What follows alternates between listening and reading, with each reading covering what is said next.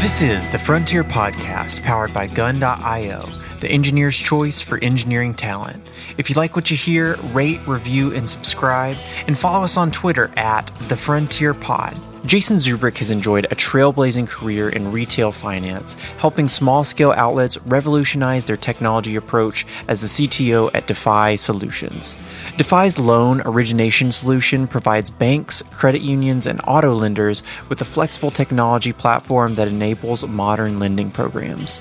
Innovation and accuracy underpin performance in this industry, and Jason emphasizes testing as central to ensuring Defy remains ahead of the curve in a demanding market.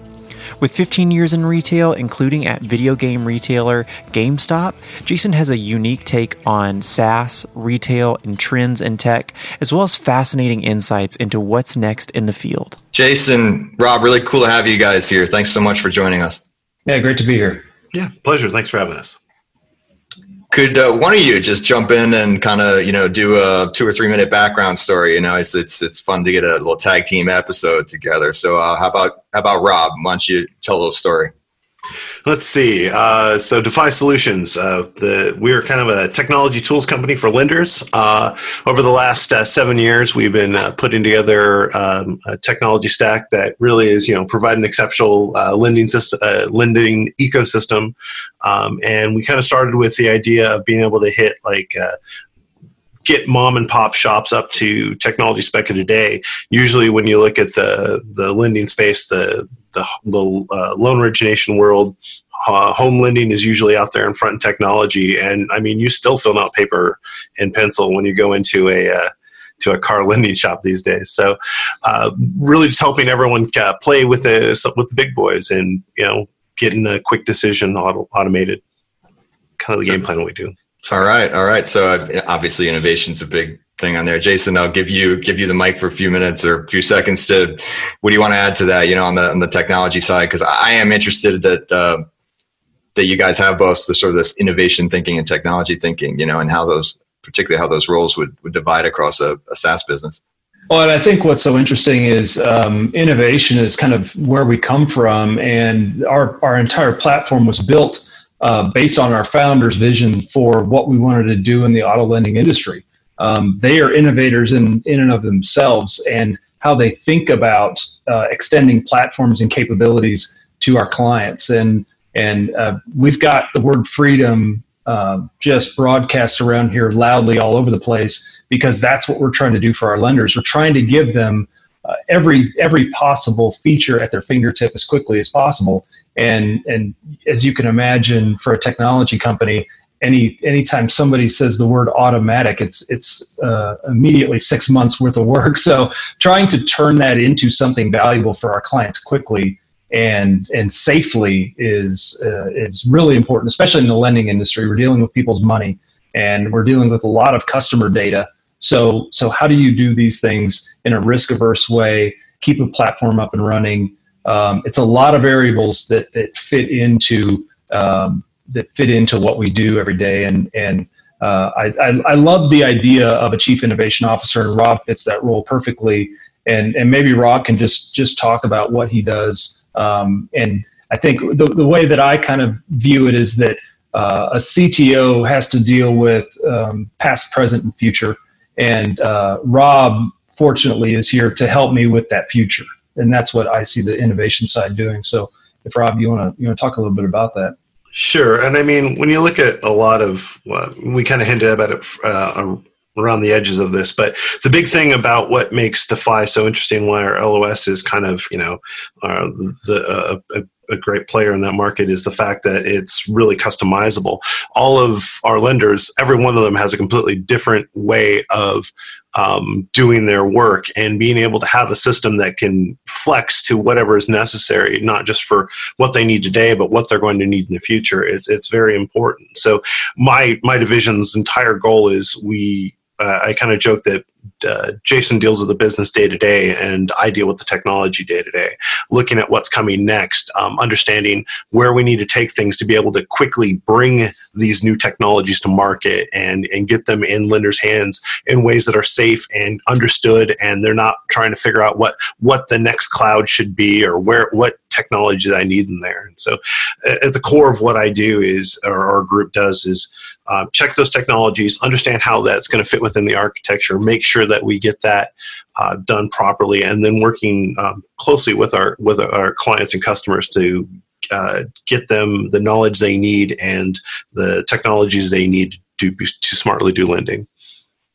That's interesting. So I wonder, you know, how do you handle product and the way that uh, you know a sort of a agile engineering organization might have product managers or your customer success and those things. It sounds like you guys maybe have a different slice on on those functions. You know, the way that you're thinking about innovation and technology. That'd be cool to unpack a little bit. It, it is a little bit different. Um, you know, really, what they're doing is is our product management folks are taking direct input from our clients, and our our clients uh, are very needy. They have very specific needs. They need it quickly, and and because it's it's really dollars and cents. And it's you know if if we can't get this in by a certain by a certain date, it really means that they're not going to make money. So it's a little bit different than other software organizations where well you can push it out a day or two. It's no big deal. You push it out a day or two, and the feature that these these clients that we have were waiting for now they can't offer these things to their you know to their customers and they lose a lot of money. So it, I, I, think um, the, the product management side of the fence isn't all that dissimilar. It just seems like it's a lot more fast paced it's it's constant uh, context switching because we're dealing with so many different features. We're dealing with so many clients asking for all of these things that are so complex. And because the system is so feature rich and it gives you so many different uh, ways to configure a system I'd say one of the hardest things that we have to do is test. Uh, most of most of the configurations are really their their their data relationships and not so much code relationships or uh, uh, so really when you're creating these configurations being able to test them through their configuration so when an application comes in is is ridiculously difficult and and to keep the platform safe so we're not running into to issues is uh, is a monumental task. Mm-hmm. Yeah, we're definitely when when the customers come to us, they're they're coming looking for an answer, right? So when you look at what my, our area does, we're we're trying to keep an eye on what the market is. Our our, our uh, sales and um, business teams go to a lot of the conferences that are in our areas. They're talking with our third our other vendors and such, and making sure that we understand what's going on. That information comes back through our groups. Um, I usually like to make sure the innovation group is about you know a quarter ahead of what the development group is. So when they come looking for answers, we have them to give. We've already been thinking about those things. We've done some work and and done some uh, proof of concepts that say, hey, these these things are valuable and we should we should look into them next. And I'd say I'd say really one of the, the biggest steps that we've made coming on the heels of moving to AWS uh, this last summer is now that we've we've been given an entirely new toolbox and going from a traditional data center uh, where you're kind of stuck with whatever software you can manage to now a infinitely scalable uh, set of tools that that really allow us to deliver features a lot faster and and excite the hell out of Rob's team. So he's got a whole bunch of things that he can play with and, and help deliver. So I'd say that's huge. What's your um, CI/CD disposition? Uh, you know, obviously you have that kind of um, rapid launch and you know ship code really quickly kind of a vibe. Um, I mean, this is important for any any SaaS provider. It sounds like you're really emphasizing uh, speed of shipping code. So, you know, how do, how do you work that out from a technology tool chain and, and also from the organizational uh, setup of the, the engineering teams? Well, the, the, core of kind of what we've done, I mean, uh, as Jason alluded to, we, we just kind of uh, moved out of a private cloud into uh, AWS, as we were saying. But the, the, the first thing we kind of looked at is how do we build that automated deployment pipeline? Uh, we want, definitely are looking at, at a DevOps kind of environment here at Defy. Having developers be able to own from you know uh, creation to production. And so yeah we we spent a lot of time looking at exactly what that pipeline looked like removing all those little stops and gaps between all those things. So you're not shipping large quantities of uh, of um, that's what I'm looking for here um, product before it actually hits production as quick as possible, right? Uh, one piece flow is what we kind of talk about. And uh, a lot of, if you look at like uh, books like the, the Phoenix Project, things like that, um, and you look at the three ways, we really try to instill that with all our developers here. Um, and the the reason why we looked at something like AWS is if you ever look at a book by like Ron Goldman and Richard Gabriel, they wrote a book called Innovation Happens Elsewhere. These days, uh, so when you start looking at a lot of the open source world out there and all of the uh, the work that's gone into it, it really is someone else has done the 80% of the work that is necessary. You, if you can focus on the 20% where you're adding value to not just your market, but the ecosystem overall and technology, you're, you're getting ahead and you're, you're able to focus on things that matter and you're not reinventing the wheel, right? So our pipeline's completely based on uh, like a, a, Jenkins play uh, playground. And from there, we're looking at Docker and Kubernetes for anything where we want to control the full stack, anything where uh, we're not experts in, such as queuing systems or Elasticsearch engines things like that. We look at pushing those into um, cloud native solutions where uh, someone else is handling the overhead of that, and we can just focus on what we do, which is decision engines. Right? That's really what we're talking about at the end of the at the at the core of this. So, what are like the core you know values of, of a culture like like what you guys are, are putting together and you know maybe how is how is that itself innovative and and different because of the nature of that um, you know sort of high stakes, uh, fast moving customer base? You know, I don't I don't know that we're necessarily um, our culture is innovative. I think we're just using principles that that you go to any DevOps conference and they're going to talk about. We're trying to instill those in our developers. We want them to constantly be getting better. So what what does it take to get better? How am I learning from my mistakes? Um, you know, we we do not have a a culture of of you know reprimanding people when they make a, mis- a, mistake in production or or push code out. We roll it back and we figure out what we did and, and we try to automate so that doesn't happen again. So i wouldn't say that that we're any different than than most companies that uh, that that are kind of adopting these principles. I do feel like um, you know we try to empower our employees as much as possible. Um, we love our culture uh, everyone who works here loves this culture and i think it's because we we try to do everything we can to help each other out. And ultimately, I think that that's kind of at the root of what the, the whole DevOps movement is. And I, I, I kind of hate the word DevOps. I think it just it, it means way too many things to too many people. But uh, you know, ultimately, I, I feel like this culture is is at the cusp of of really uh, gaining momentum here at Defy.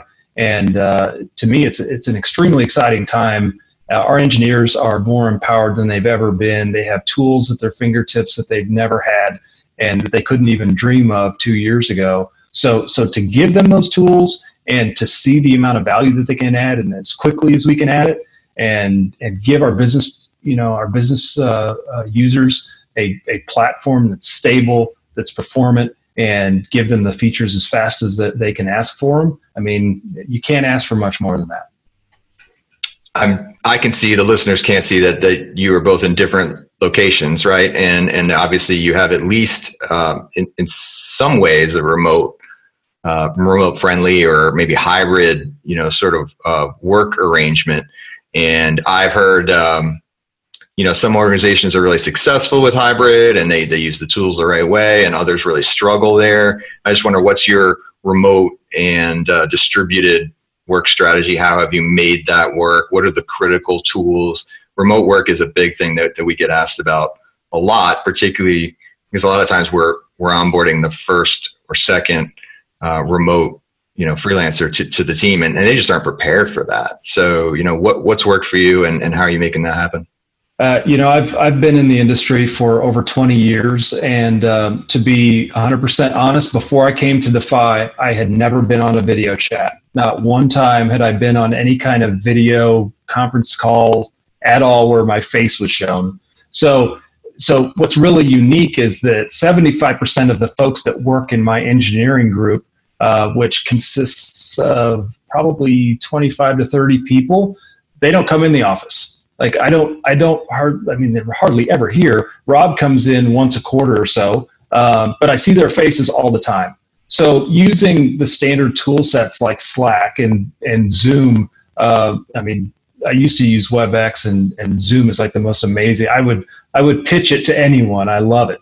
Uh, but I think just the, those those stacks that allow you to communicate regularly. Uh, I also think Slack can be a little bit of a, a hindrance as well. I think if you don't have folks that can manage their own time, it's very easy to get swept up into the amount of chatter going on in Slack. So you know we use Slack and a lot of Slack bots. We have a ton of bots that are kicking out information about uh, builds that are happening or code merges or stories that they might subscribe to in Jira. Uh, you know, we're using kind of standard software stacks, but that remote culture, um, you know, coming from a, coming from a company that that you know promoted you working from home once uh, once a week, but didn't necessarily understand how to manage that, to now it, it's it's almost weird to see people in the office sometimes. So, which is a completely it's a completely different uh, uh, lifestyle. And it, it just allows you to work from home. It allows you to work wherever you are. And it's it's good for the culture. I think it's really healthy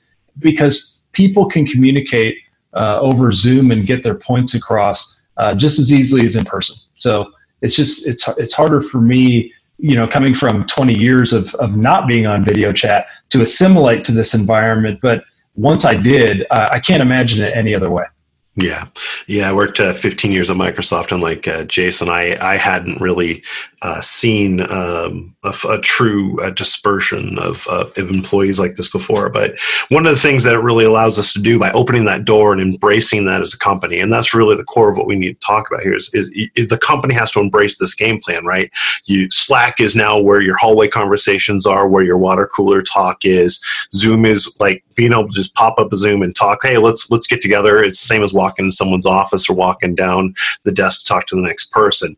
And if they embrace that and everyone puts the the energy into doing that, then it becomes a uh, very very much makes remote employees a first class citizen in the overall um, company. And that's super important when you start thinking about these things. And if they're willing to embrace it and you set up a lot of conference rooms and you do that you're in, you can be in a good spot um, the the the the thing that I really also would recommend anybody that's really interested in doing this, you do do have to be dedicated. I talked to some very smart people who have said multiple times that you you spend a lot more energy when you're working trying to keep a remote um, employee base working together. So if they're not into it and they're not really willing to put their effort in as well, it's it's it's it's harder to do so, and and, not, and it's not for everyone. We do do have some people in the company that do come to the office every day, but when you do have this, we now have the ability to start uh, looking at where we can grab our talent from. We have people everywhere from California and what that brings to the table and what Seattle's brought to the table, as well as what's in Dallas. Right,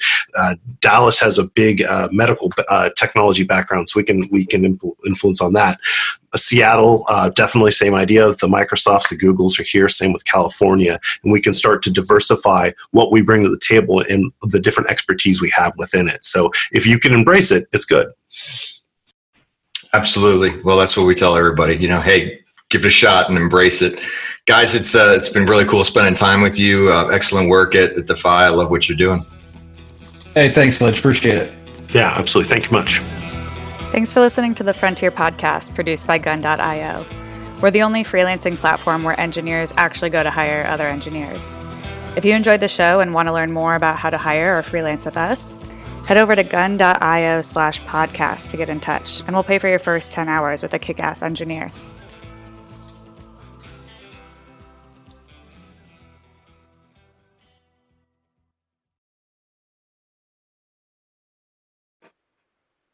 Thanks for listening to the Frontier podcast produced by Gun.io. We're the only freelancing platform where engineers actually go to hire other engineers. If you want to learn more about how to hire or freelance with us, head over to gun.io and get in touch. Let us know you heard the podcast, and we'll pay for your first 10 hours with a kick ass engineer.